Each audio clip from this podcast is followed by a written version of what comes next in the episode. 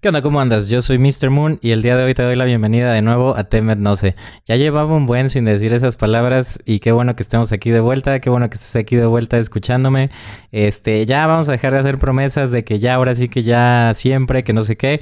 Este episodio ya lo tenía grabado desde hace un ratillo. Hay otros episodios, los denominados episodios perdidos, que van a estar saliendo. Pues vamos a estarlos sacando. Daini, tú estate atento a ver cuándo salen, pero la idea es sacarlos cada semana. Entonces, pues, sin más por el momento, esta conversación estuvo bien interesante. Platicamos un poquito sobre el marxismo, las implicaciones del materialismo histórico que tiene que ver con Marx, una crítica a la psicología de este sujeto que me acompaña el día de hoy, se llama Luis Pablo. Él es un crack, o sea, de verdad está clavadísimo en todos estos temas. Se nota que, o sea, se nota el nivel intelectual que tiene él contra el nivel de preguntas que le hago. Entonces, también me agarró un poquito en curva, no sabía que iba a estar tan compleja la conversación, así es que ojalá que haya alguna oportunidad de volver a grabar porque siento que le podemos sacar más jugo a Luis Pablo. Luis Pablo, si me estás escuchando, pues mucho gusto acompañarte, que me acompañes también. Y pues ahora sí que es todo y muchas gracias por estar aquí. Pues yo soy Luis Pablo, estudié psicología de 2016 a 2020 en la Universidad de Guadalajara, particularmente aquí en el Centro Universitario de los Lagos.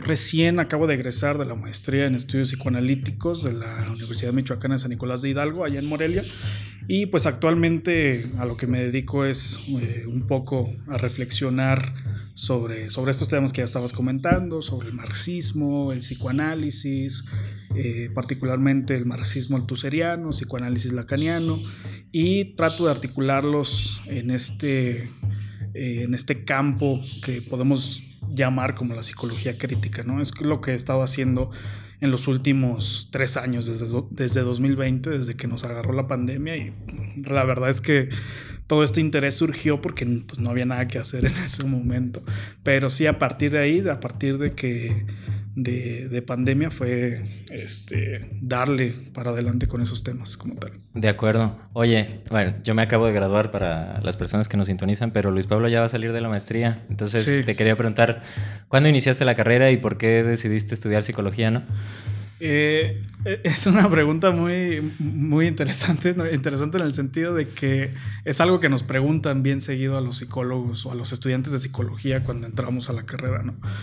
Y la verdad es que en mi caso, yo iba a estudiar robótica. Yo había hecho trámites a robótica antes que a psicología. Y bueno, por azares del destino, creo que según yo pensaba que me iba a poder desarrollar mejor en cuanto a mis intereses en ese momento. En psicología como tal, la verdad es que entré sin una expectativa como los estudiantes de psicología que te dicen, ay, ¿por qué entraste a psicología? Ay, porque a mí me gusta ayudar a la gente. Sí. La verdad es que a mí no me gusta toda la cuestión de la clínica, nunca me gustó en la carrera. Yo me cargué más en los primeros semestres hacia el campo de las neurociencias, después lo abandoné por estos temas que te digo que se me hicieron más interesantes, pero no... Te digo, fue más por una cuestión de azar, ¿no? Que llegué a psicología. Y bueno, a partir de ahí empecé a darle como tal. Ok, interesante. Ok, entonces entras sin expectativas a la carrera. ¿Y en qué momento dices, ah, caray, por aquí hay cosas interesantes? Más bien, fíjate que entro a la carrera ya con cierto recelo hacia ciertos temas que como el caso de la clínica.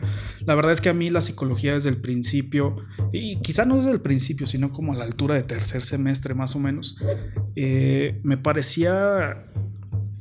saber psicológico me parecía muy del sentido común, es decir, un sentido común con pretensiones científicas nada más, no como una ciencia como nos la venden normalmente tanto en la universidad como en las en los nuevos ¿cómo se llaman? Divulgadores de la ciencia y divulgadores del conocimiento psicológico y demás. Y como eso del tercer semestre me empieza a aburrir la carrera, me empieza a aburrir no la carrera sino los temas. Me empiezan a aburrir y justamente en tercer semestre, entre tercero y cuarto, tuve dos maestros, dos profesores, uno ya se jubiló y el otro todavía sigue ahí, que marcaron como un punto de inflexión en lo que yo pensaba sobre la psicología. A partir de esos dos profesores se empezaron a problematizar muchas cosas que habíamos en la psicología como tal. Es decir, empezamos a criticar lo que estábamos viendo o lo que nos estaban enseñando en psicología. Y yo creo que a partir de ese punto de inflexión, que obviamente con sus limitaciones, porque pues de alguna u otra manera tienen que atenerse al programa educativo, a partir de ahí fue como que hicieron despertar el espíritu crítico a varios de mis compañeros, especialmente a tres compañeros que son con los que estuve trabajando toda la carrera, y siempre mantuvimos como esa distancia crítica con la psicología, una distancia de sospecha, de algo anda mal en el saber psicológico, y de alguna manera hay que tratar de resaltarlo, ¿no? Sí, de acuerdo. Qué bueno que mencionas esto de que, bueno, me gustó como lo dijiste, que es más común saber, ¿cómo dijiste? De sentido común y de sentido común. Porque, digo, nunca he sido mucho ni de estudiar filosofía ni ninguna lectura un poquito más avanzada, diría yo, como Sigmund Freud, nada de esto nunca le he entrado. Pero también va a sonar un poquito mal, pero la gente que sigue el programa sabe que en este programa hablamos sobre psicodélicos, sí, y sobre estas sustancias que alteran la conciencia y todas estas cosas, ¿no? Sí. Yo mucho tiempo estuve, digamos, en depresión. Mis papás se separaron cuando iba en la prepa y así. Entonces tuve un bajón feo. También me cambié de ciudad a la carrera, no tenía amigos, empecé a subir de peso. Me pasan muchas cosas, sí. Y de la escuela me dijeron, oye, vente al psicólogo. Incluía psicólogo a la escuela. No me sirvió de nada. Y estuve ahí 3 años o más. Y probé estas sustancias psicodélicas y siento que aprendí más de mí mismo, de todo lo que pude haber hecho en la terapia. Sí. Las vías del saber. Sí. Y no estoy diciendo que los psicodélicos sean una alternativa, ¿no? Sino que ya después comprendí también que el psicodélico al final no hace nada, enaltece muchas cosas que uno trae adentro. Y bueno, ahí ya son otra vez perspectivas, ¿no? De si hay una dualidad mente-cuerpo y todas estas cosas, esos ya ahorita temas para un ratito después. Sí. Pero a lo que iba es que me gusta esto porque yo también veo que hay mucha pretensión, o bueno, a mí nunca me ha gustado la terapia común porque también desde secundaria me han mandado al psicólogo, en secundaria me diagnosticaron TDAH y yo ahorita la verdad siento que no tengo, o sea, veo todo lo que te causa problemas el TDAH. Y, por ejemplo, ahorita tengo dos equipos de básquetbol y le dedico mucho al trabajo, no le fallo tampoco. Entonces, la meditación ha sido una herramienta importante, la respiración, herramientas de tipo físico, vamos a decirle. Y sí veo mucho este lado de la psicología, más con algunas personas aquí mismo en Lagos, no voy a decir nombres, pero que están muy aferradas a yo sé y tú no sabes porque yo soy psicólogo y tú no. Sí. Entonces, qué gusto tener a un psicólogo por acá que está haciendo esta crítica también.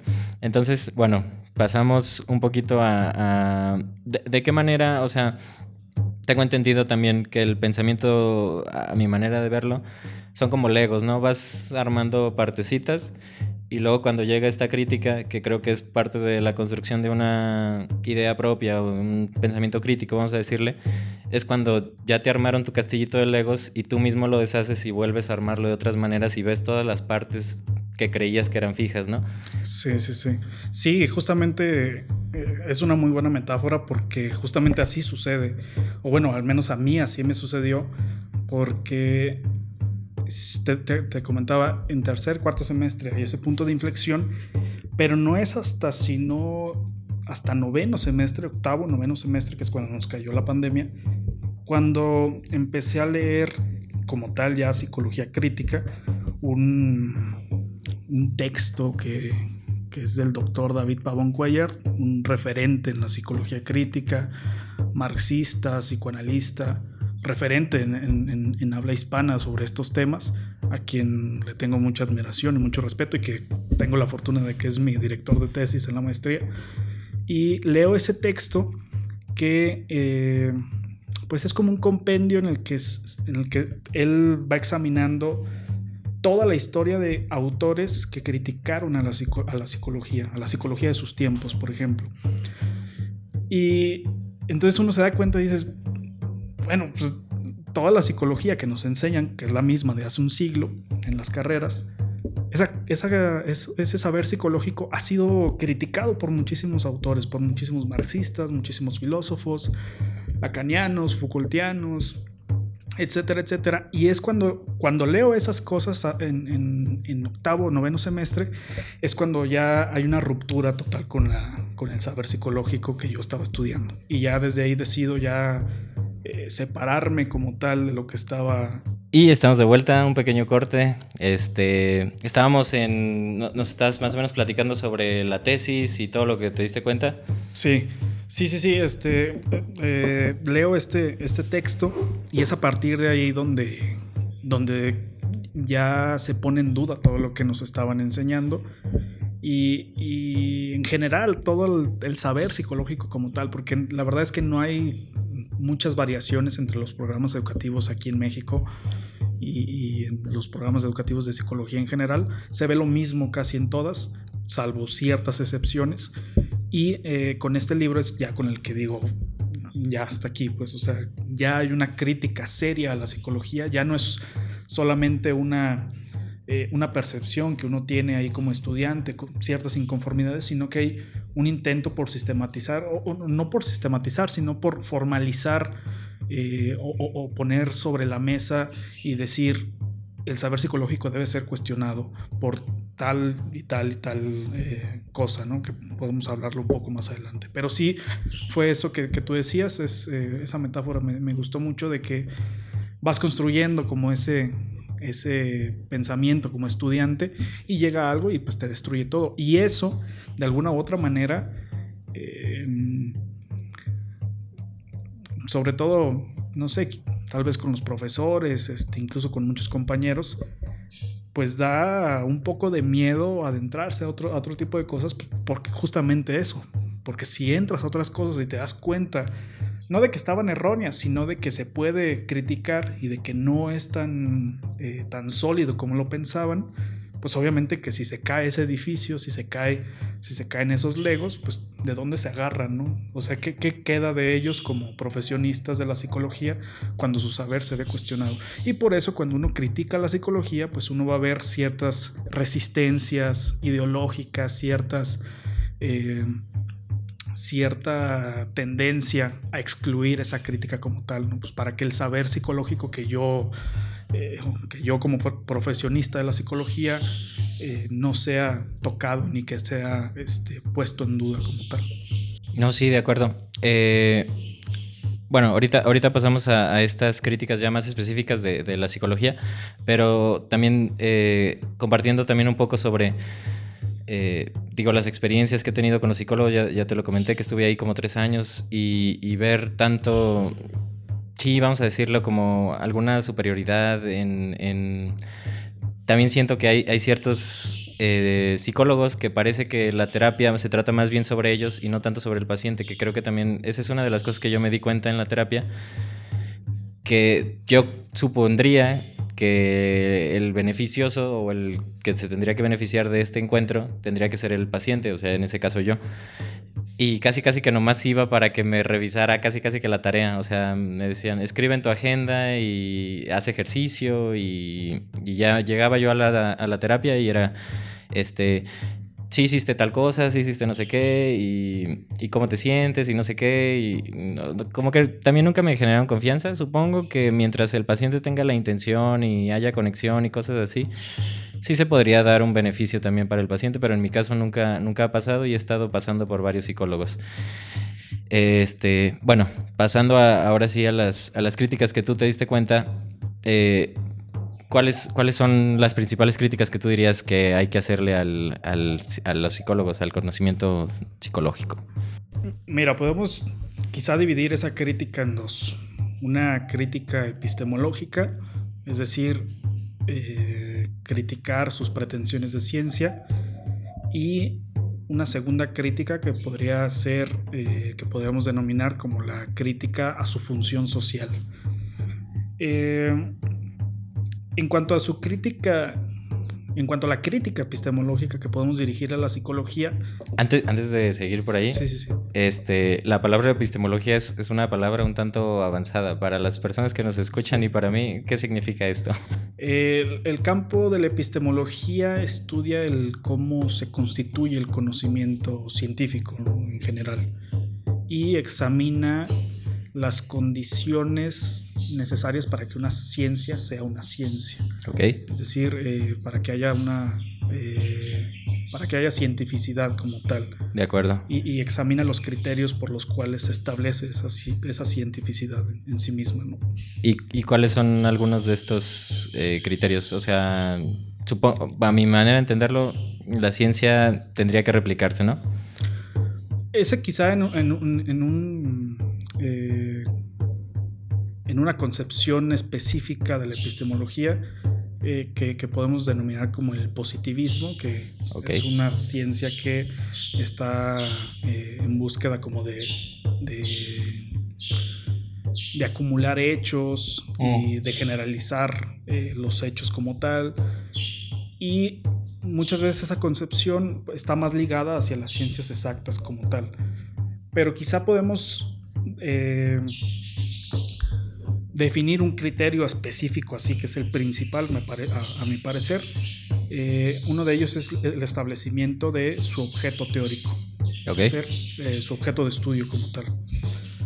Y entonces aquí es donde entra lo interesante con respecto a la psicología, porque ellos se adjudican como objeto de estudio históricamente, psicología, ciencia del alma. El alma es algo muy problemático que los psicólogos todavía no pueden definir, y de ahí empiezan ciertos desplazamientos de objeto que después del alma se adjudican ciencia de la conciencia, por ejemplo, okay. y después se adjudican ciencia del comportamiento humano o de la conducta. Y esto es algo bien interesante, y es aquí donde la crítica epistemológica no puede prescindir de la crítica de su función social.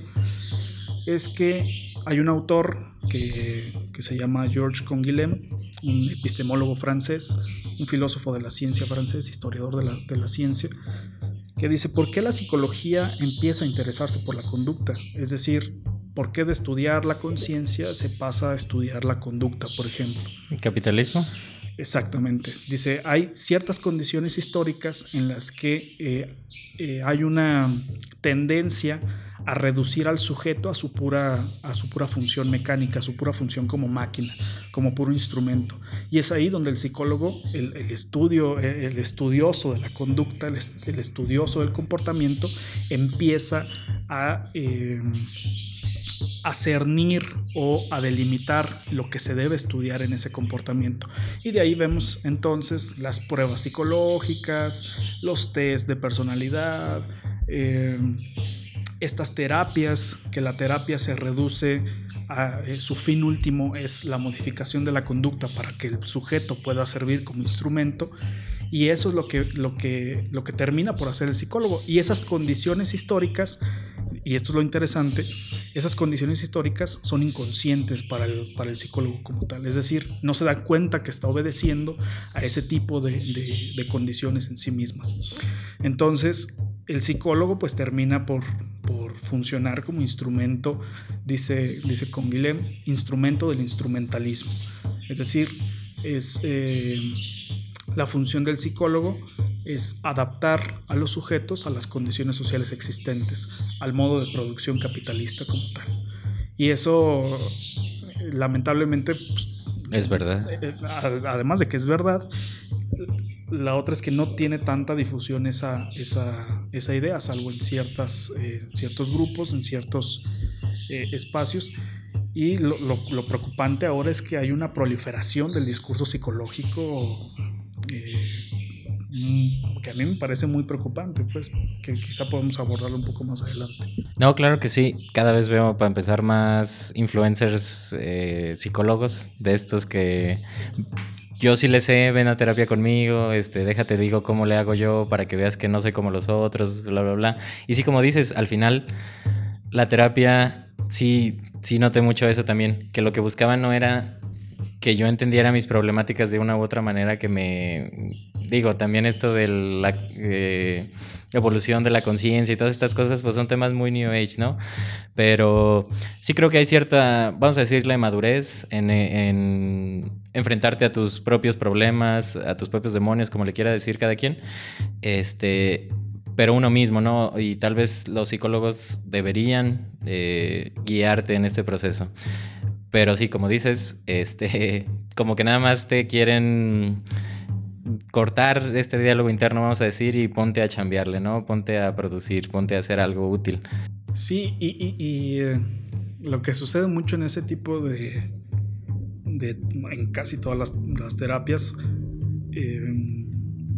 es que se convierten en una especie de ortopedia mental, es decir, de arreglar al sujeto para que cumpla sus funciones como debe de cumplirlas. Y obviamente aquí mucho de lo que hace el psicólogo dentro de la terapia pues es hacer que el sujeto asuma todo el saber psicológico. Es decir, la terapia se convierte más que en ayudar al sujeto, se convierte más en una especie de educación de tienes que irte por este camino, tienes que hacer estas cosas, tienes que aprender estas técnicas psicológicas, o para ponerlo en un ejemplo concreto, el sujeto llega estresado a la terapia por el trabajo y en vez de decir, de hacerle ver que es el lugar de trabajo lo que lo está estresando, las condiciones de explotación laboral que claro, sucede en todo el capitalismo, gracias al capitalismo, en vez de hacerle ver eso, no, el sujeto, el psicólogo tiene que enseñarle al sujeto unas técnicas de mindfulness, de relajación, porque la culpa, a los ojos del psicólogo, la culpa la tiene el sujeto y no el sistema que lo enferma. Claro, también. Estoy de acuerdo en eso, pero también digo, es que ahí son temas interesantes, vamos a llamarles, entre qué tanto es responsable uno mismo digo, ahí, ¿cuál es tu perspectiva de esta pregunta, no? ¿Hasta qué punto podemos...?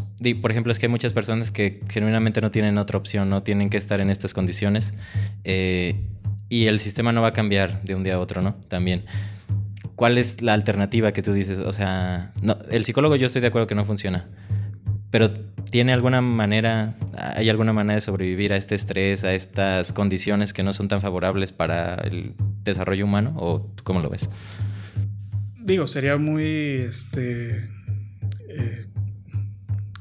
atrevido de mi parte proponer alguna alternativa, pero sí que es cierto que hay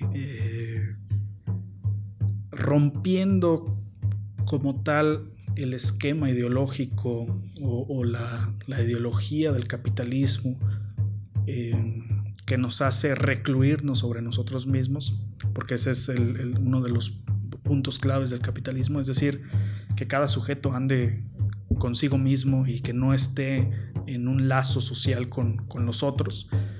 Yo pienso que rompiendo ese tipo de imposiciones, ese tipo de imperativos capitalistas, individualistas, que a fin de cuentas, yo creo que se puede lograr mucho ahí, ¿no? Y lo hemos visto con muchos movimientos sociales, lo hemos visto con muchos grupos, con muchos colectivos que de alguna u otra manera gestionan muchos de los problemas de diferente forma a la que nosotros lo conocemos, ¿no? Y que no tienen nada que ver, no tienen que recurrir a una terapia psicológica, porque el problema de la terapia psicológica, o el problema de la psicología más bien, es que es profundamente individualista. La psicología echa la culpa, como decía hace un momento, echa la culpa al sujeto de lo que le está pasando como tal, es decir, lo encierra sobre sí mismo y no se encarga de las condiciones que están, de las condiciones materiales que lo están afectando como tal. Entonces yo pienso que quizá esa organización colectiva es lo que de alguna u otra manera puede contrarrestar los efectos ideológicos, materiales, que vivimos bajo la explotación capitalista en sí.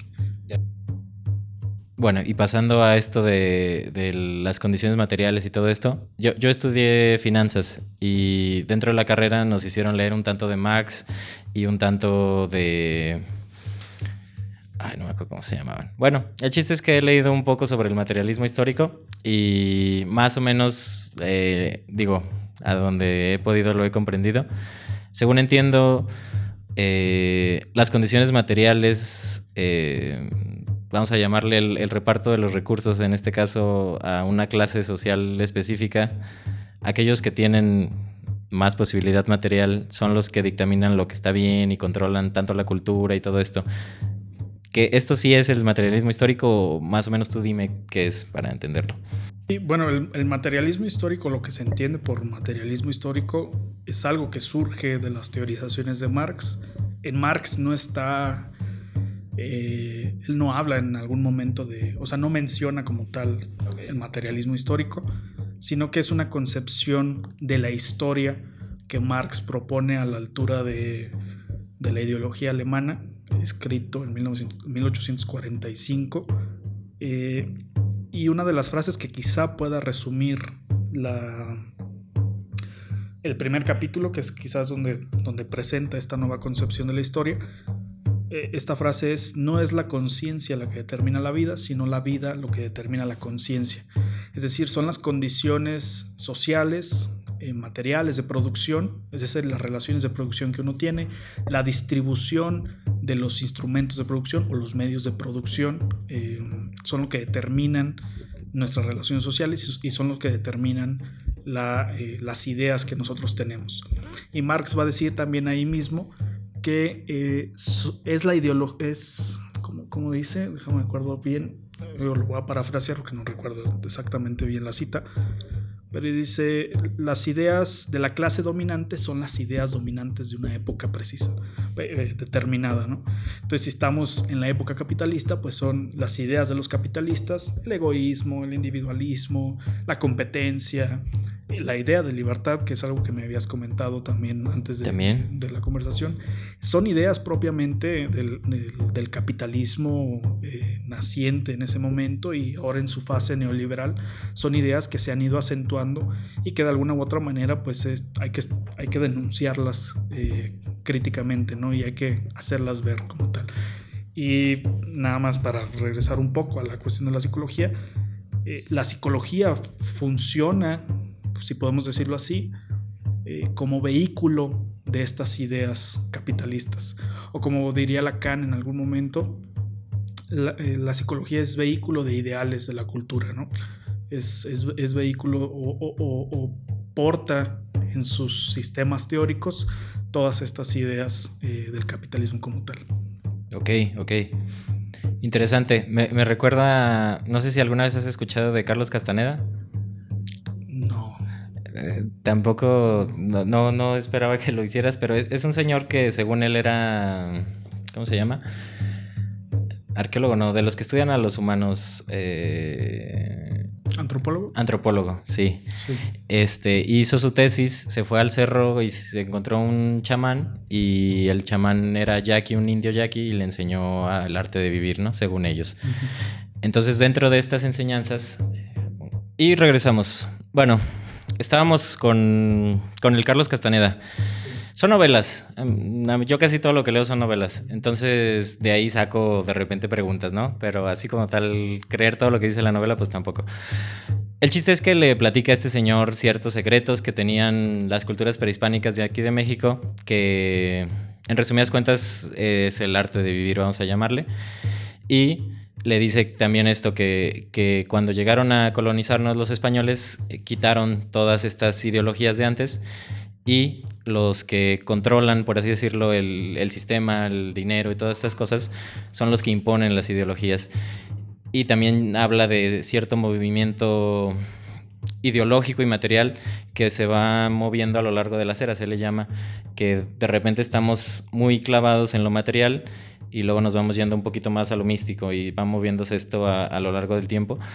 Y se me hizo interesante porque lo relaciono con lo que me acabas de platicar, porque sí se me hace sentido. Digo, son novelas al final, pero ciertas cosas se conectan, ¿no? Sí, se articulan, sí. Y bueno, vamos pasando... Y ahorita se va a conectar todos estos temas que hemos ido sacando. La idea de la libertad. También he visto mucho esta crítica, que esta palabra de libertad viene del pensamiento neoliberal. Sí. Vamos a hablar primero qué es el neoliberalismo y por qué esta es una idea neoliberal.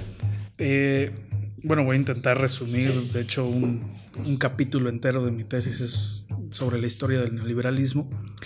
El neoliberalismo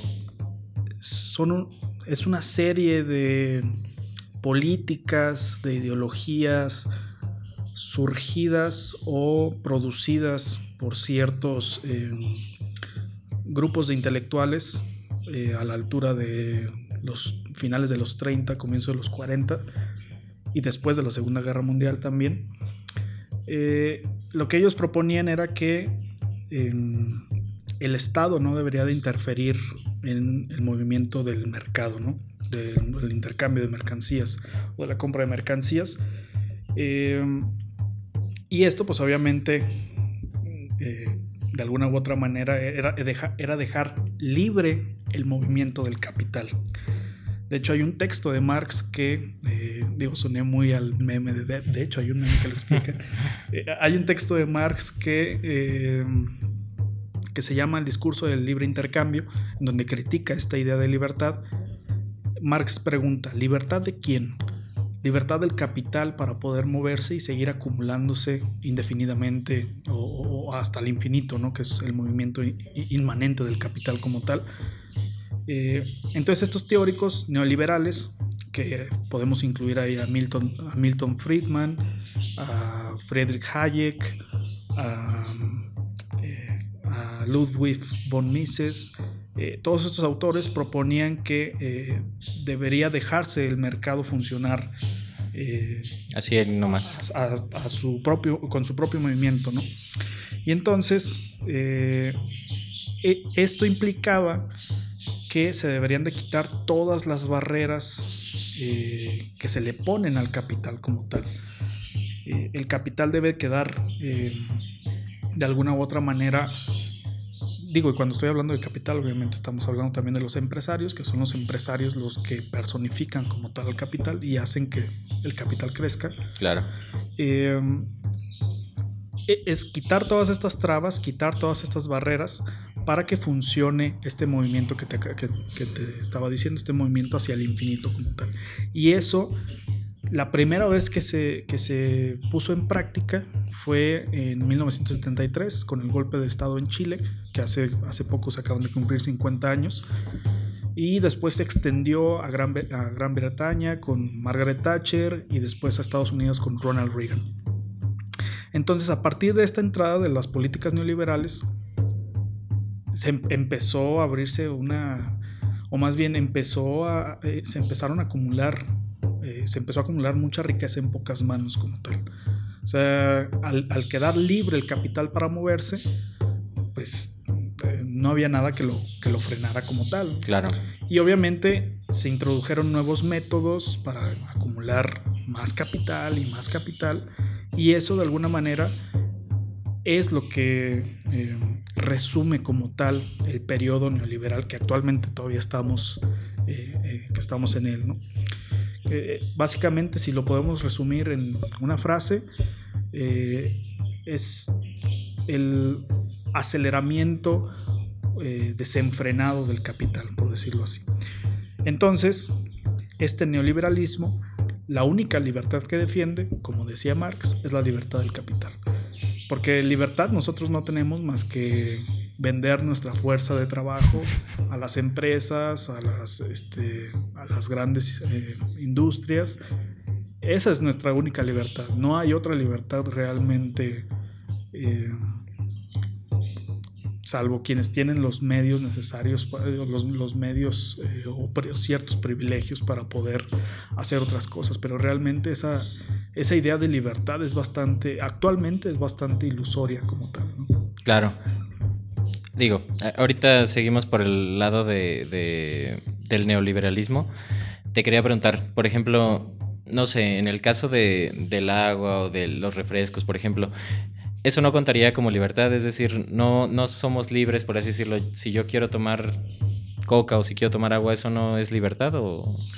No, libertad para comprar nada más cosas. Sí, no, sí, sí. Al final de cuentas es una libertad... Ficticia,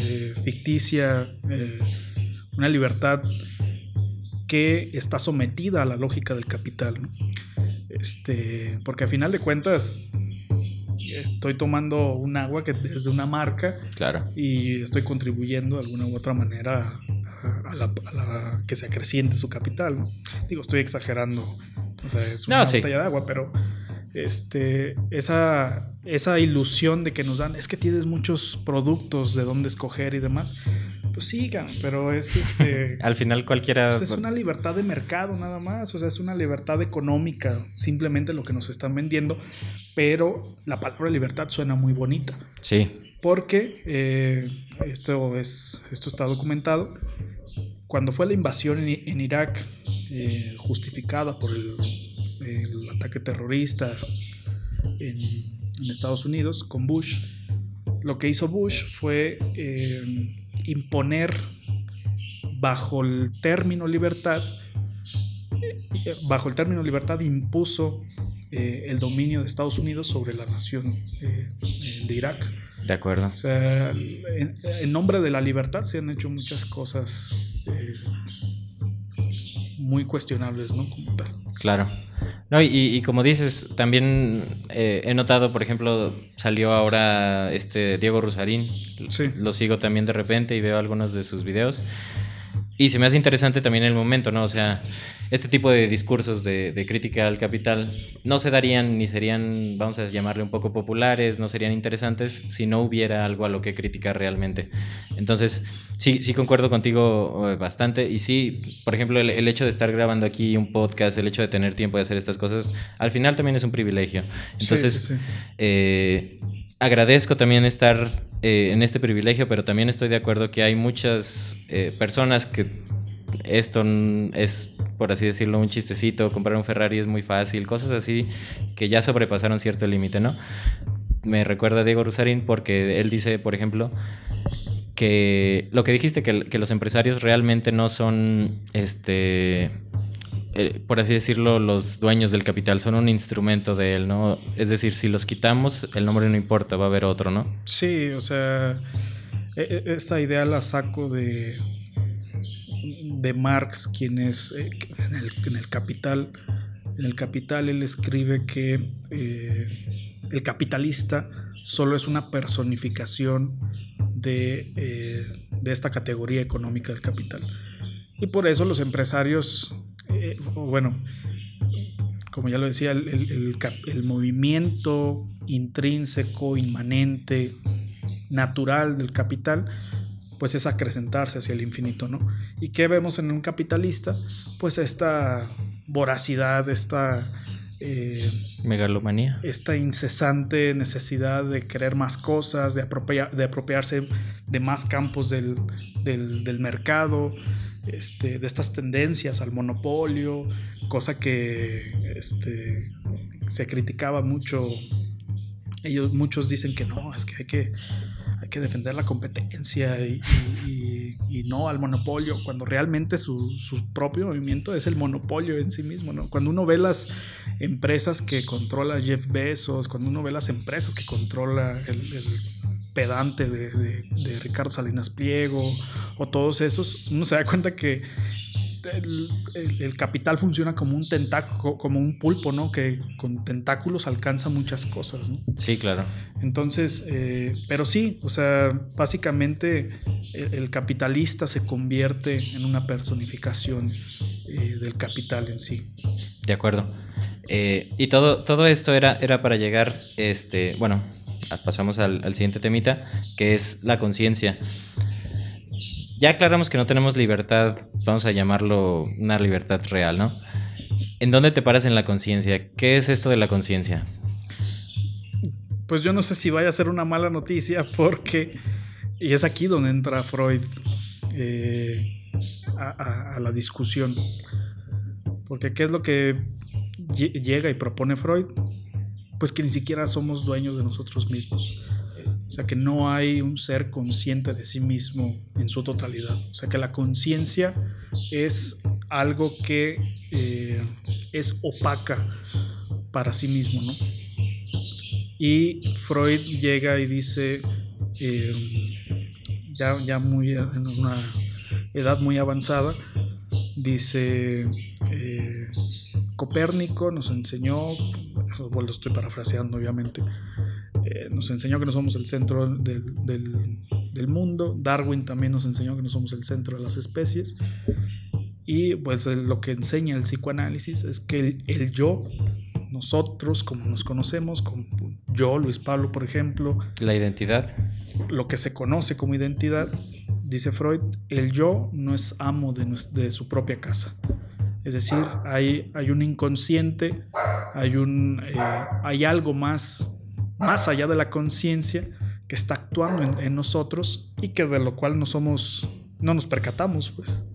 Eso es lo que introduce el psicoanálisis como tal. Y a eso Freud le va a llamar como la herida narcisista del yo. O sea, es quitarle esa pretensión al sujeto, no al sujeto, al yo, de creer que es dueño de sí mismo, que es dueño de lo que habla. Y te pongo un ejemplo muy claro, ¿no? O sea, uno piensa que cuando uno está hablando, dice, pues son mis palabras. Pero realmente no es así. O sea, si te pones a pensar de dónde vienen tus palabras, pues es toda una cultura lo que te impuso que hablaras de determinada manera, que pensaras de determinada manera. Todo eso estuvo antes incluso de tu nacimiento como tal, ¿no? Todo eso es el inconsciente, y como lo definiría Lacan, pues el inconsciente no deja de ser otra cosa que el discurso del otro. O sea, siempre hay un otro más allá del yo que se cree dueño de sí mismo. Sí.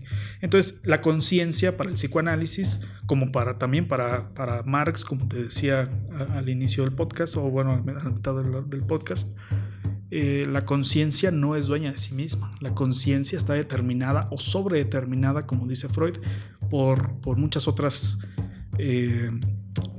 por muchos otros elementos de los cuales no somos, ni nos pasan por la cabeza, pues. No, sí, también estoy de acuerdo ahí. Esto del inconsciente yo lo he escuchado del lado de ¿cómo se llamaba el alumno de Freud? Jung. De Jung, sí, que es un poquito más mágico, místico, ¿no? Ese señor. Pero bueno, también se me hizo interesante esto porque, como dices, pues al final tenemos que comer, tenemos que ir al baño. El humano predispone tanto como su materia, o bueno, todos como materialmente somos instintos, ¿no? Entonces ya desde ahí ya no tenemos la libertad, o sea, hay muchas cosas que nos limitan precisamente, y creo que se relaciona también con lo del materialismo, vamos a llamarle que la materia precede al pensamiento. Conciencia, sí. Entonces, claro que estoy de acuerdo en que estamos limitados, pero también la verdad me gusta creer que de alguna manera, por ejemplo, los sueños se me hacen un tema interesante, y te quería preguntar, ¿cuál es tu perspectiva de los sueños? Es decir, para ti, ¿qué es soñar, no? Digo, desde yo me sitúo en el campo del psicoanálisis, particularmente desde la obra genial de Freud, que es La interpretación de los sueños, publicada en 1900, que es lo que podemos decir que es como la obra de la revolución freudiana como tal. Y pues lo que propone ahí Freud es... todo sueño tiene un sentido, pero no cualquier sentido, sino el sentido de un deseo inconsciente, ¿no? Entonces todo sueño es interpretable. Ahí donde las neurociencias actuales, la psicología, desdeñan al sueño como algo que no tiene sentido, como algo que incluso no pueden explicar, o algo como producto de un puro, una pura interacción química en el cerebro. Ahí el psicoanálisis entra y dice, no, pues el sueño tiene un sentido muy preciso para el sujeto particular que lo está soñando. Es decir, la interpretación de los sueños, esto también hay que dejarlo muy en claro, no es un manual de cómo interpretar el sueño. Del tipo de si sueñas con arañas, exacto, te va a poner el cuerno tu novia. De hecho, es algo que critica a Freud en las primeras páginas. Decir, no, esos manuales, pues no, digo, no lo dice así, pero nada más por cuestiones expositivas. Dice, no, la interpretación de los sueños no funciona así, a modo de manuales. El sentido del sueño está determinado por la historia del propio sujeto como tal. Y es ahí donde Freud propone cómo trabaja el inconsciente. Y es decir, el inconsciente trabaja con desplazamientos, con condensaciones de las representaciones, con desplazamientos de la, lo va a decir así Freud, desplazamientos de la carga o de la energía psíquica, lo va a decir Freud así, de una representación a otra. O sea, el inconsciente, lo que pone aquí de manifiesto Freud a través del sueño, que de hecho dice Freud, el sueño es la vía regia para el conocimiento del inconsciente, es la vía por excelencia para conocer el inconsciente. Lo que pone de manifiesto es que el inconsciente no es algo, como se suele decir, no es algo instintual, no es algo primitivo, sino que es algo que está organizado o que está estructurado de cierta manera, que esta estructura como tal no pasa por la conciencia del sujeto en sí. Entonces, yo me sitúo en ese campo. Yo pienso que el sueño es interpretable, obviamente, que aunque sabemos que esto no es nuevo en cuanto a que todo sueño tiene un sentido, porque pues, los griegos también ya lo sabían, sino que hay algo inconsciente ahí que está actuando como tal, ¿no? Entonces yo me sitúo sobre este campo. Y Lacan va a extender un poco más la lógica del inconsciente que Freud introduce. Lacan va a decir que esta es la máxima de Lacan, una de las máximas de Lacan, o algo, una frase casi axiomática que se repite mucho, que de repente fuera de su contexto no es tan entendible, que el inconsciente está estructurado como un lenguaje, ¿no?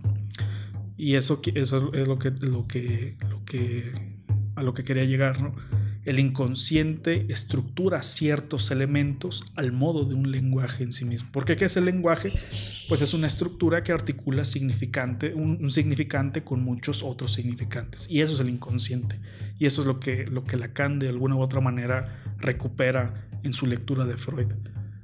Pero sí, es un tema. Además, hay que decir que el sueño tampoco uno lo puede interpretar así. Hoy me voy a poner a interpretar mi sueño. O sea, tampoco. Un sueño también se puede resolver, o más bien se resuelve en un análisis, en un psicoanálisis como tal.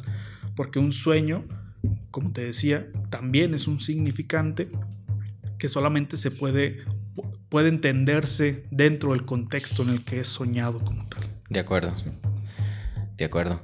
Esto que me platicas del inconsciente, digo, yo soy fan de los temas de magia y de todas estas cosas un poquito místicas, y me recuerda a...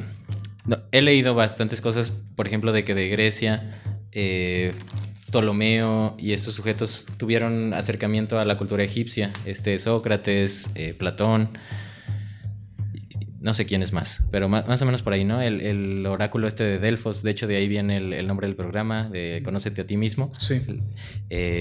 Bueno, a lo que voy con esto es, también Jung, de lo poco que he leído también, habla de estos arquetipos, ¿no? De estas, ¿cómo diríamos? Como estructuras inconscientes que digo, no sé si nos estamos refiriendo a lo mismo, pero también él dice que el inconsciente tiene su propio lenguaje y que de alguna manera estos caminos de los caminos mágicos, de los caminos místicos, guían al sujeto, vamos a llamarle al guerrero, porque muchos caminos lo llaman así, a este diálogo con la otredad, que también le llaman, porque se da cuenta la conciencia que no es, vamos a llamarle individual, como ya aclaramos también, sino es que está en un juego ancestral, así como la epigenética que nos transmite enfermedades, sí, ciertos conocimientos. También habla de que tenemos una historia, vamos a llamarle psíquica, dentro de la cabeza, tanto el lenguaje, ¿no? que nos estructura, que nos une a todos. Hay ciertos arquetipos que están por ahí rondando en la cabeza de todos y que los vamos personificando a lo largo de nuestras vidas, ¿no? ¿Tú cómo ves todas estas cosas? ¿Es pura magia hippie o qué te parecen estas? Yo la verdad es que nunca he tenido un acercamiento a la lectura de Jung, pero sí que es cierto que es muy criticado por Lacan en muchos sentidos. Sobre todo esta noción tan vaga que propone del inconsciente colectivo, No hay inconsciente colectivo, el inconsciente siempre es particular del sujeto, singular. Hay un deseo singular que es propio, entre comillas, vamos a decirlo así, del sujeto, y es ahí donde Jung se desvía hacia la cuestión mística y demás. Y ya es otro rumbo totalmente distinto a lo que Freud propone y a lo que de alguna u otra manera Lacan radicaliza a partir de Freud. También es cierto que en lo que sí me gustaría un poco tocar es precisamente esta, para retomar la idea de la conciencia y de que uno no es dueño de sí mismo. Hay un concepto, no sé si se le puede decir concepto, la verdad es apenas me lo encontré hace poquito, quizá me hace falta profundizar un poco en él, pero es un concepto que Lacan introduce que se llama, que se dice extimidad, es decir, es una condensación entre lo externo y lo íntimo. Entonces, ¿qué somos nosotros sino seres extimos?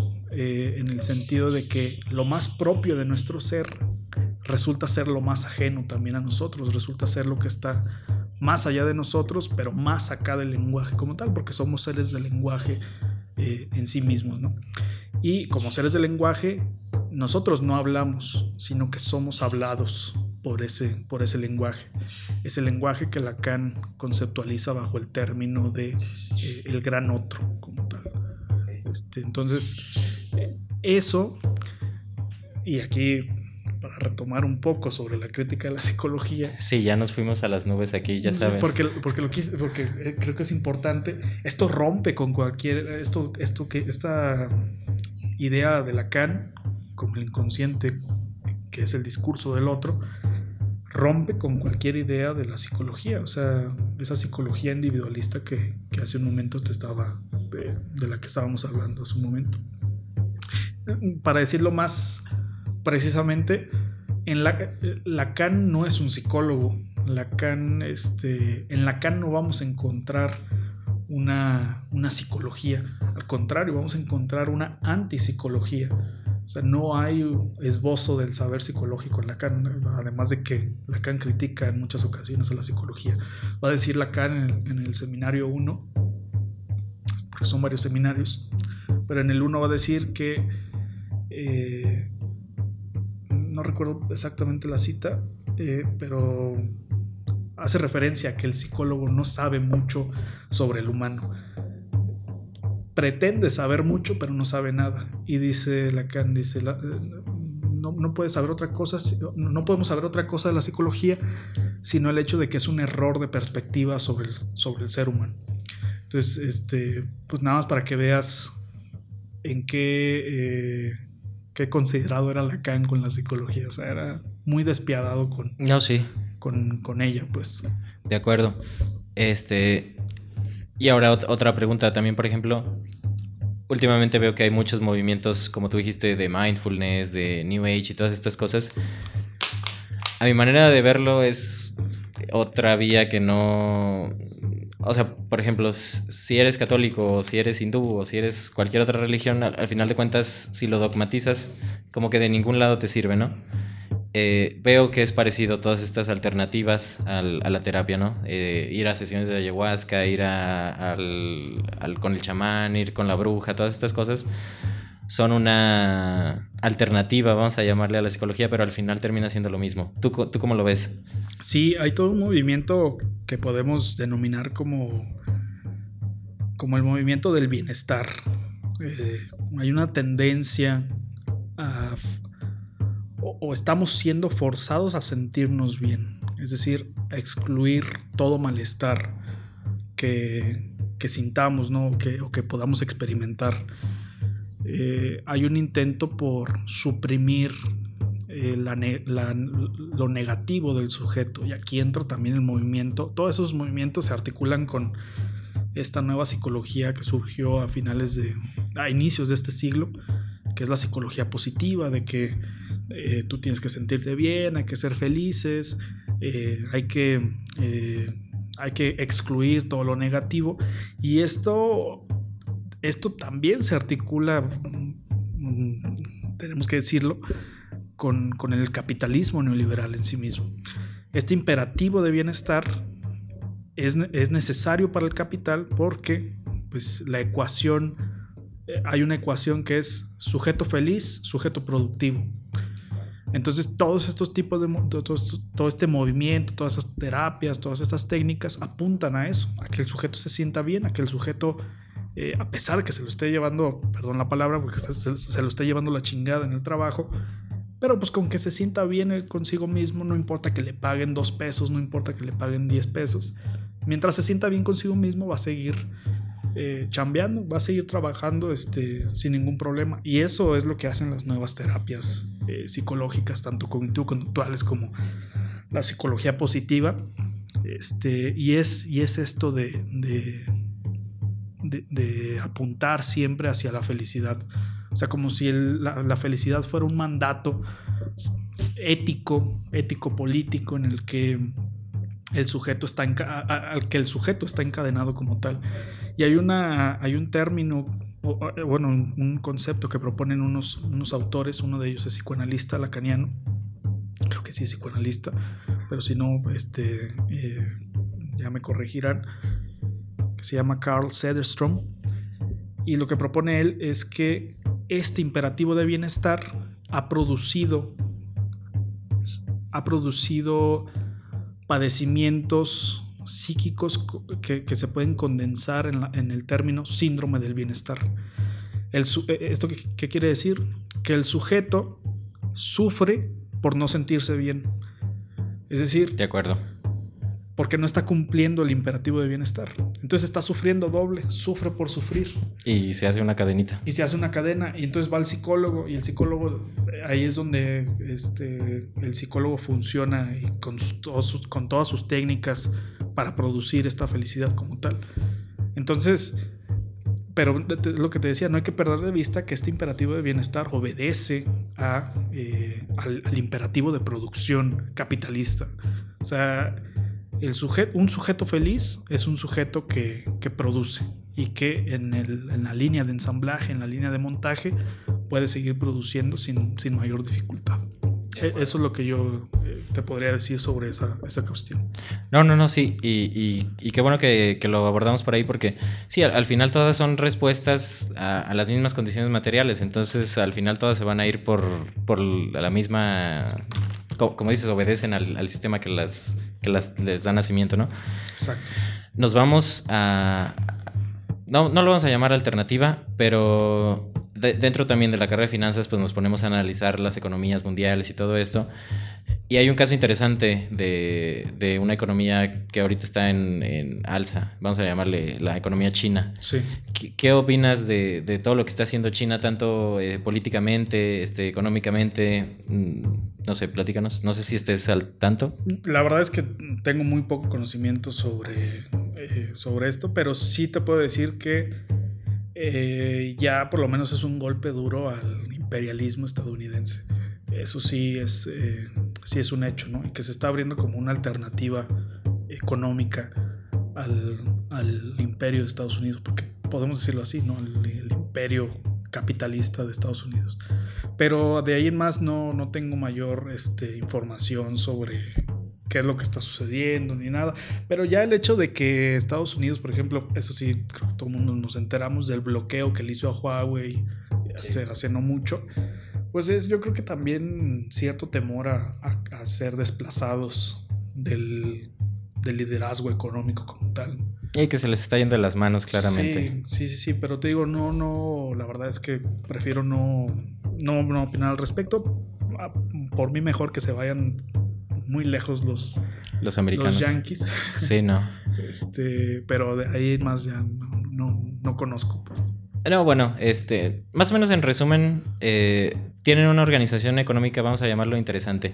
Internamente tienen una moneda que funciona para todos, pero no la puede comprar un extranjero. Entonces, también lo hace Cuba, ¿verdad? Pero esa moneda está muy devaluada. Han logrado mantener el valor de esta moneda porque también el gobierno es dueño de las empresas más importantes de China. Se escucha feo, pero también es una contraposición al sistema de Estados Unidos precisamente, porque allá hay muchos capitalistas pequeños que curiosamente el gobierno los apoya siempre. Yo siempre he visto esto de que, por ejemplo, aquí en México, si una empresa soborna a un político, a un presidente, y gana este presidente, pues le debe el favor, ¿no? Entonces se lo regresa después. Aquí se ve mal y le llamamos corrupción, pero en Estados Unidos eso es legal. Legal. Entonces, pues es corrupción a la vista de todos y todos lo aplauden. En China, para que no pasen estas cosas, lo que hacen es, cuando una empresa está creciendo lo suficiente, cierto porcentaje de la empresa, no estoy seguro de cuánto, tiene que ser dueño el gobierno chino, el Partido Comunista Chino. Sí. Entonces, es interesante porque también no pueden tener la mayoría de acciones una sola persona en específico. Entonces, esto hace que se abra más el campo y hay como... ¿Qué serán? No estoy seguro de cuántos, pero estoy casi seguro que más de 100,000 personas involucradas en el Partido Comunista Chino, y todas tienen cierto beneficio de estar involucradas en este partido. Y pues bueno, se ve mucho el comunismo, ¿no? Pero lo interesante de China es que no son totalmente comunistas como las historias de terror que nos han contado sobre Maduro y todos estos personajes, ¿no? Lo interesante es que internamente se organizan... comunistamente, pero externamente son un país capitalista. Entonces tienen otra moneda que ejerce su valor internacional en base a las acciones de las empresas chinas, por ejemplo Huawei, todas estas empresas de tecnología. Entonces mantiene su valor igual como si fuera capitalista, y ahí sí pueden invertir otras empresas, pero solo en la moneda, no sí. en las empresas como tal. Entonces se me hizo una organización bastante interesante y... Sí, diferente a lo que... nos han vendido. Y ahorita que mencionabas el papel del Estado americano y su relación con las empresas, fue algo que se me pasó comentarlo cuando me preguntaste sobre el neoliberalismo. Ese es uno de los rasgos característicos del neoliberalismo también, del capitalismo neoliberal. Esa instrumentalización del Estado como el que posibilita como tal el movimiento libre del capital. Es decir, en el neoliberalismo o el capitalismo neoliberal necesita de un Estado neoliberal, propiamente neoliberal, es decir, con la ideología capitalista en sí mismo.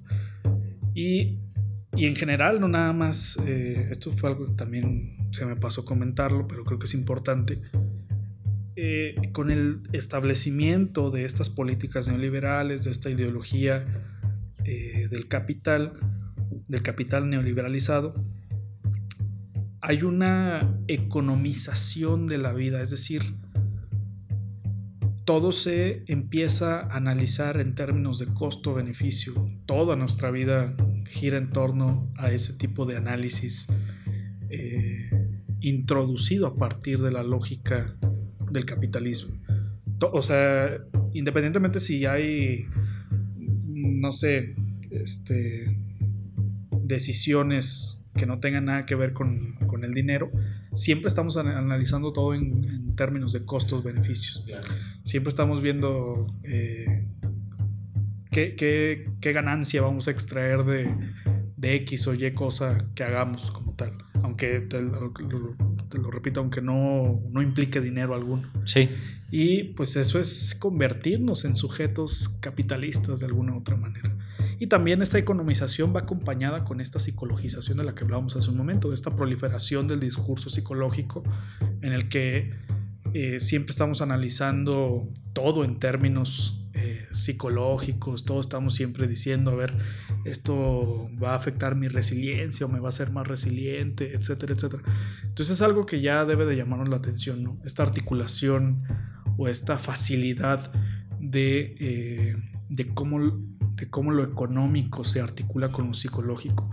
Y bueno, esta es una parte de que trato de sostener en mi tesis, de que la psicología moderna, además de que está construida en y por las condiciones históricas capitalistas, particularmente la psicología que estoy analizando es la psicología positiva, además de que está determinada por estas situaciones sociales, ella misma, la psicología, funciona como como elemento importante que hace funcionar también al capitalismo. Y eso es algo pues que no se pone de relieve en las facultades de psicología, o no en todas las facultades, y mucho menos en las clases, pues. No, y aparte en cualquier... Ahorita que mencionabas lo de que todo lo vemos como una transacción, sí, también es totalmente cierto. Digo, todos siempre analizamos tanto el ejercicio, tanto las relaciones, cualquier cosa es un intercambio, ¿no? Sí, a final de cuentas, ¿qué nos va a costar y qué vamos a ganar con ello, ¿no? Y también vemos como positivo a este sujeto, o es idealizado y admirado esta persona que gana más de lo que está perdiendo, ¿no? Sí. Todos apuntamos a esa persona, y si conocemos a alguien decimos, órale, este güey sabe lo que está haciendo, ¿no? ¿Cómo ves tú? ¿Cómo puede empezar este cuestionamiento? Digo, tú lo has logrado cuestionar. Hay personas, por ejemplo yo, que de repente sí veo unas ideas y digo, órale, está interesante, pero ya en el momento de aplicarlo, vamos a llamarlo, ¿cómo podemos empezar a aplicar este tipo de romper estas ideologías, o cómo se empieza, pues? Pues retomando una idea de lo que me preguntaste hace ratito, una puede ser a través de la acción colectiva, ¿no? O sea, yo creo que en la colectividad se dan otras ideas, se piensa de otra manera, se escapa uno de la lógica, porque al estar con alguien más, o estar con un grupo de colegas, de camaradas, como lo queramos ver, pues se piensa de otra manera, y hay otro tipo de pensamiento. Eso quizá puede ser uno. Digo, soy el menos indicado para decirlo porque yo soy muy ermitaño, yo soy Pero supongo que por lo mismo, ¿no? Pues realmente desde chico he sido así, ¿no? Okay.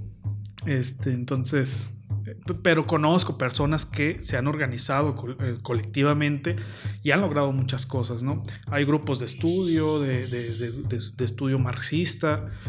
Allá donde estuve, allá en Morelia, hay algunos camaradas, amigas, amigos, compañeras, compañeros que tienen un grupo de estudio todos los sábados. O sea, se piensa de otra manera las cosas que están sucediendo en el mundo como tal. Y obviamente uno también, esto es algo que a veces no nos dicen en la universidad, pues hay que bajarnos de la nube también de la academia, y ir con la gente, pues, o sea, con la gente que está fuera de la academia, que nos pueden enseñar otras cosas que, como decir, retomando lo que decías hace un ratito sobre la colonización y demás, hay que salirnos de la universidad, porque en la universidad lo que hacemos es ir a desaprender lo que estábamos aprendiendo colectivamente en nuestras comunidades, o lo que estábamos aprendiendo con otras personas. Entonces yo pienso que eso podría ser una alternativa. Y quizá otro tipo de acercamiento, que fue lo que a mí me pasó, pues es quizá la lectura,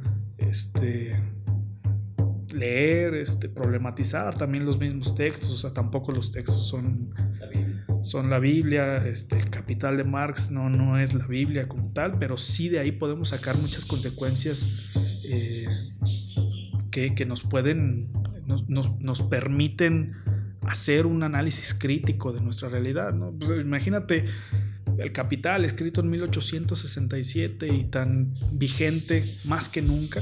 O sea, pues es algo que nos debe de llamar la atención. Y bueno, pues otro tipo de textos que pues obviamente no vamos a ponernos aquí a decir cuáles, pero yo pienso que sí, la lectura también puede ser una alternativa, que te digo, fue a mí lo que a mí me pasó. Y quizá pueda haber más alternativas, quizá pueda haber más acercamientos desde otro tipo, pero quizá nomás para responder tu pregunta. No, claro. Pues así es. Estamos de vuelta. Ahora sí vamos llegando al cierre. Al final de cuentas, este programa pues se llama Conócete a ti mismo. Aprendimos que no existimos nosotros mismos como tal, que no somos libres, y que cualquier idea fue precedida por condiciones materiales, y pues al final no somos dueños de nada. ¿Cómo digo? Yo sé que al final de cuentas todo esto es diálogo, tenemos que salir al día a día a hacer las cosas que tenemos que hacer. ¿Tú cómo manejas estos dos lados, ¿no? Porque el hecho de saber ciertas cosas también puede traer ciertas consecuencias personales, ¿no? ¿Tú cómo manejas esto, darte cuenta de todas estas realidades? Pues es, digo, no quiere decir que ¿cómo te lo puedo decir? O sea, pues todavía estoy aprendiendo y me quedan muchísimas cosas por aprender, ¿no? Y creo que me considero que apenas estoy empezando en este tipo de cosas, pero sí se introduce o sí cambia la forma de cómo uno, el acercamiento o la es que no quiero decir percepción, porque percepción suena muy psicologista, pero... no pasa nada. Digamos que sí cambia el cómo uno ve las cosas, ¿no? O sea, sí es muy... Se hace uno más, quizá para decirlo así, se hace uno más sensible con ciertas cosas que antes... O sea, yo no me imaginaba antes estar criticando a los empresarios. Y, o sea, a mí el asco que me dan los empresarios actualmente... No es el que me daba, digo, en prepa pues no sabía nada de esto. O en universidad, en los primeros años de universidad, pues no sabía nada de esto. Pero vamos a decirlo así, es un asco fundamentado. Claro. O sea, hay una fundamentación de esa aversión a esta lógica capitalista que nos envuelve a todos como tal. Y con otras cosas, ¿no? También en el caso mío con la psicología también hay cierta aversión, cierto rechazo, pues porque se quedan muy cortos en intentar explicarnos lo que somos, aunque se pretendan como ese saber que quieren, que ese saber que nos promete que vamos a aprender algo con él, ¿no? Entonces sí hay como cierta... quizá no me gustaría decirlo así, pero lo voy a decir, hay como un desarrollo de cierta sensibilidad crítica, de ese espíritu crítico con ciertas cosas, pues de darse cuenta que muchas cosas no están bien, o sea, muchas cosas están funcionando a pesar de lo mal que están actualmente. Entonces quizá eso, ¿no? Que desarrolla uno cierta perspectiva crítica, ¿no? Con ciertas cosas. Y obviamente ahí lo que te decía es algo que es un proceso que uno va desarrollando. Es algo que yo apenas, te digo, tengo 3 años apenas en estos temas.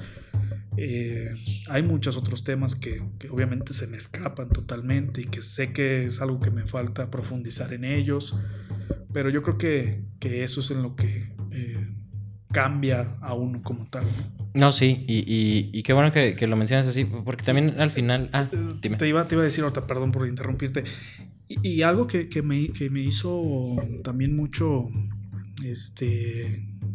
cambiar también cierta perspectiva es justamente este vínculo con otras personas. Ahora que estuve allá en la maestría, conocí a dos compañeras, las dos son, puedo considerarlas mis amigas, que militan en movimientos feministas y que yo, que no estoy tan cercano a la cuestión del feminismo, de alguna u otra manera pues sabía las cosas por ellas y es algo que uno aprende, te digo, en esa colectividad como tal. Y con los profesores también que tuve allá en la maestría, profesoras también, sí dan o sea, sí me produjeron ahí un giro total a lo que yo venía viendo aquí de licenciatura, ¿no? Como me permitieron un poco afianzar ese espíritu crítico que te digo que solamente se desarrolla, vamos a decirlo así, se desarrolla solamente en colectividad, sea leyendo autores o sea conviviendo con otras personas. De acuerdo. Yo nada más iba a agregar que al final esta idea de... también, o sea, el programa se llama Conócete a ti mismo, pero también siempre aclaro que no vas a llegar un día y vas a decir, ya me conozco a mí mismo, ¿no? Sí. Es como un proceso, ¿no? Es un camino, vamos a llamarle. Y también involucra todas estas cosas de pensamiento crítico, es una gran herramienta. Estar cuestionando nuestras propias ideas y como dices, con ayuda de otros autores... digo, tú ya estás en unas lecturas un poco más avanzadas, pero a final de cuentas cualquier dogma hay que cuestionarlo, cualquier idea hay que juntarse con gente precisamente. Cuando le platicas cómo piensas a alguien, creo que es cuando más ves ciertas cosas que tal vez no están bien, correctas. Sí, y bueno, fue algo que te digo, allá en Morelia, que estuve estos 2 años allá estudiando. Sí, tuve otra visión totalmente, y quizá aquí podría hablarte un poco de lo que estamos trabajando antes de cerrar, que gracias a esas relaciones sociales que uno tuvo allá, se aperturó este espacio, esta revista que se llama Materialismos, cuadernos de marxismo y psicoanálisis, que fue una iniciativa colectiva de mi director de tesis, el doctor David Pavón, una compañera de Brasil, Lucia Macari, otro compañero que se llama David Lamantia, y mi amiga feminista Laura Albarrán, que además organizamos un encuentro de marxismo y psicoanálisis en Morelia. Hubo un montón de gente, hubo casi 100 personas que estuvieron 6 horas escuchando intervenciones sobre marxismo y psicoanálisis, lo cual estuvo muy, muy, muy interesante. Y a partir de ahí se propuso abrir este espacio para publicar textos de pensamiento crítico que son tan necesarios hoy en día, y acabamos de publicar el primer número hace una semana, lo publicamos, creo. Sí, entonces eso es lo que estamos ahorita trabajando, y pero te digo, fue un producto de este pensar colectivo, ¿no? No, de acuerdo. Sí vi algunas fotos de las que compartiste de este evento. Sí. Y compárteme el link de... Sí, claro que sí. Y lo pongo aquí en la descripción para los que están oyendo esto y están interesados. Y antes de terminar, hay ciertas preguntas que me gustaría saber cuál es tu percepción sobre esto, ¿no? Percepción otra vez. Sí. ¿Qué opinas sobre la muerte? ¿Hay algo más? ¿De repente se deshace? No, o...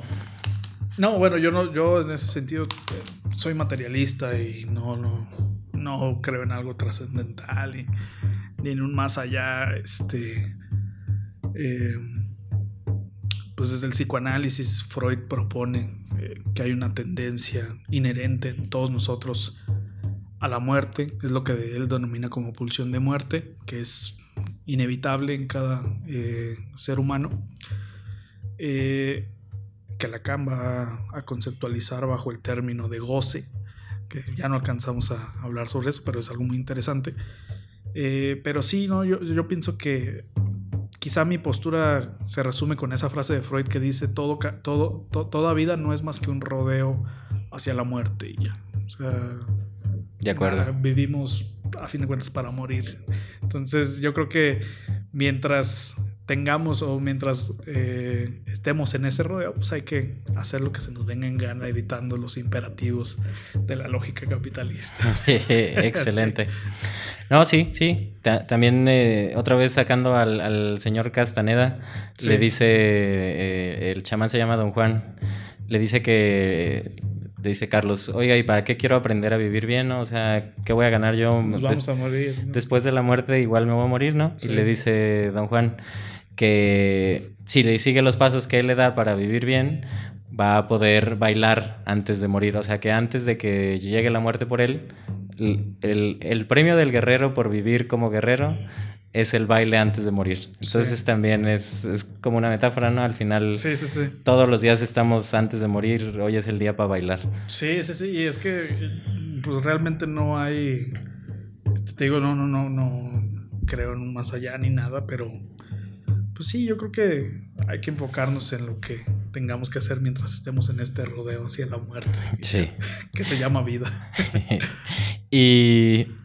sobre estos señores, Stanislav Grof, ¿has escuchado el nombre de ese sujeto? Suena. Después de la Segunda Guerra Mundial se inventa el LSD, ¿no? No sé si sabías. No sabía. No, yo te digo lo que te comentaba hace ratito, no tengo idea casi de... de sustancias psicotrópicas. Sí, no. Qué bueno. Un laboratorio estaba investigando un hongo para... Lo utilizaban las parteras para inducir el parto. Uh-huh. Entonces, destilan ciertos químicos y uno de esos accidentalmente le cae a un doctor y se pega un trip, ¿no? Te dice, esta cosa está interesante.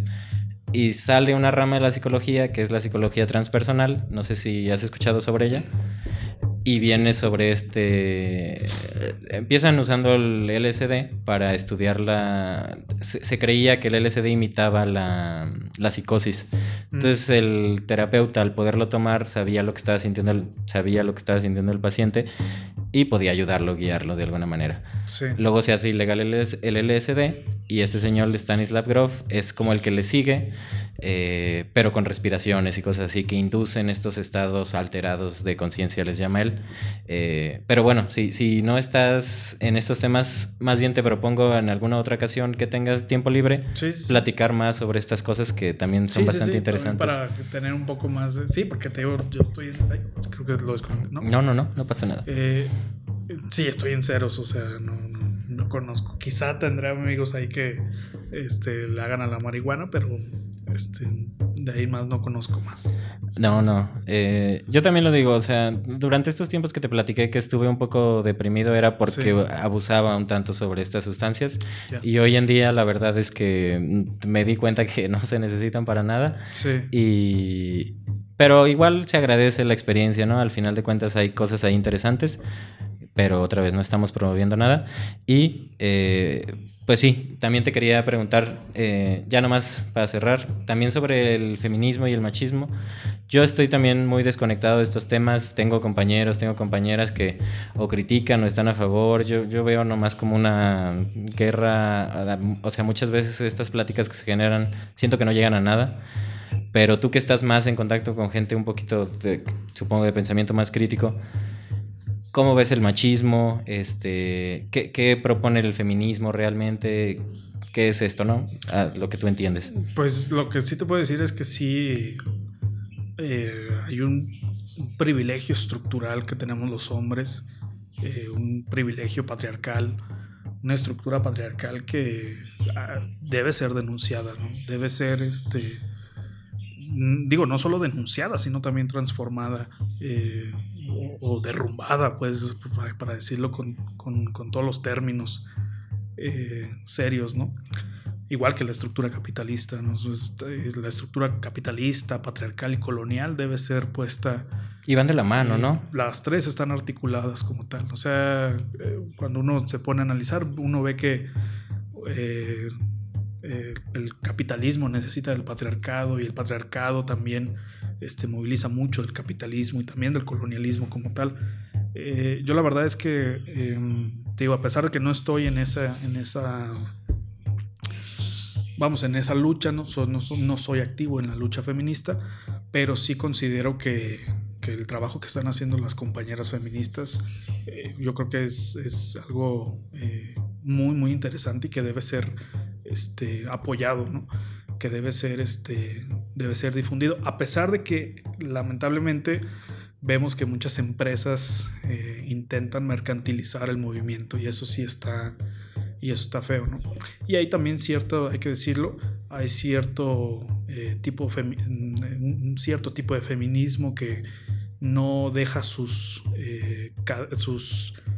prejuicios clasistas, ¿cómo se puede decir? Incluso racistas también, este tipo de feminismo blanco, emprendedor, etcétera. Ese sí, yo creo que se debe de poner en duda en ese sentido, ¿no? En ese sentido de que asumen este tipo de prejuicios racistas y clasistas. Pero sí, yo pienso que hay que apoyar la lucha feminista, yo pienso que hay que difundir lo que están haciendo, hay que criticar también a la psicología por introducir en sus teorías prejuicios patriarcales, y hay que deshacernos del patriarcado, la verdad.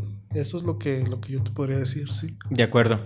Y ahora sí, la última, También tuve esta plática con mi madre porque me dijo, me preguntó que por quién iba a votar. Sí. Dije, pues la verdad no estoy seguro, apenas ando viendo, ¿no?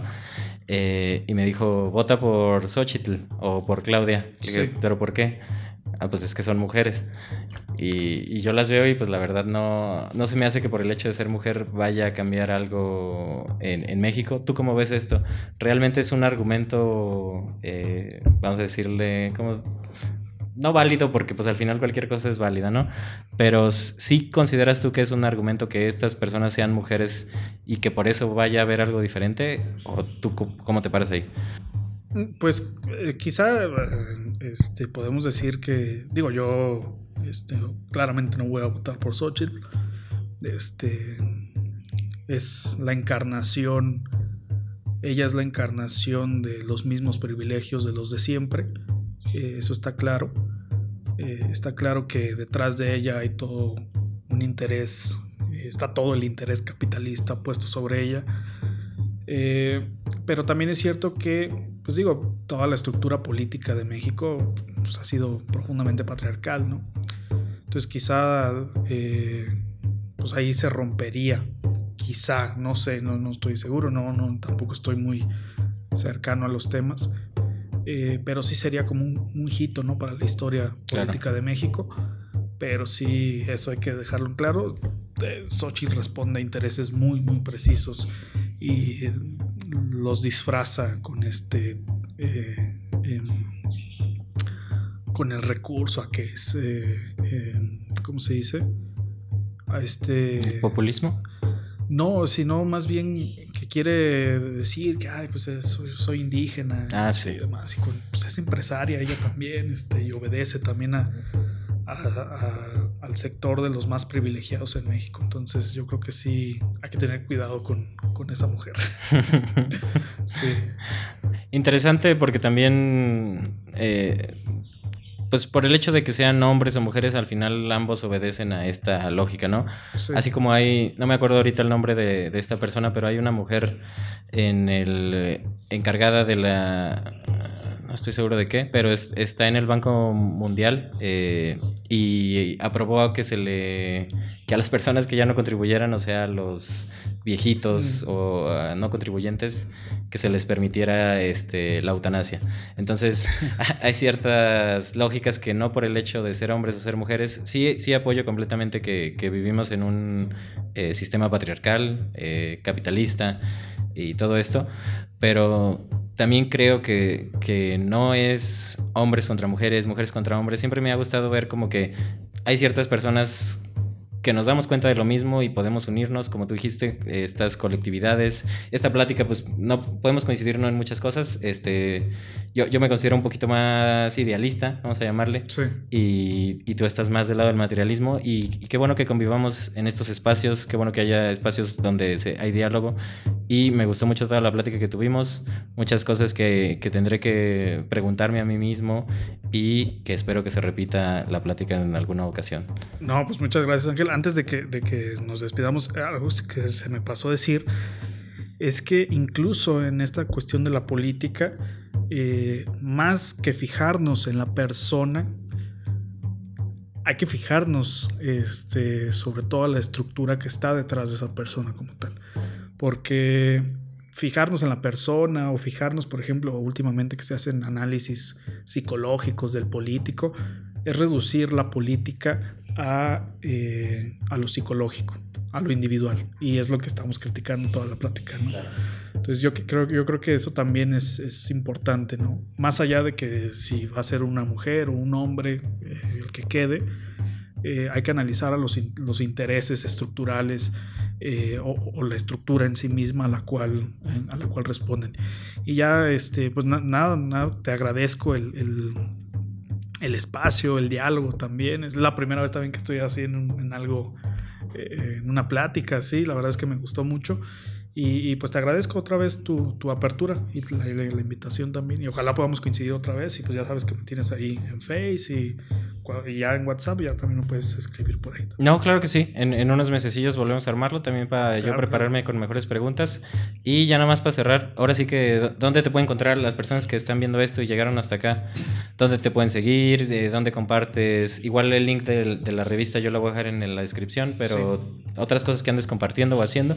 Pues estoy en Facebook. En Facebook estoy, es mi perfil, la verdad es que es muy privado. Pero tengo mi perfil de ResearchGate, que es como la red social como de investigadores y demás. Salgo ahí con mi nombre, Luis Pablo López Ríos.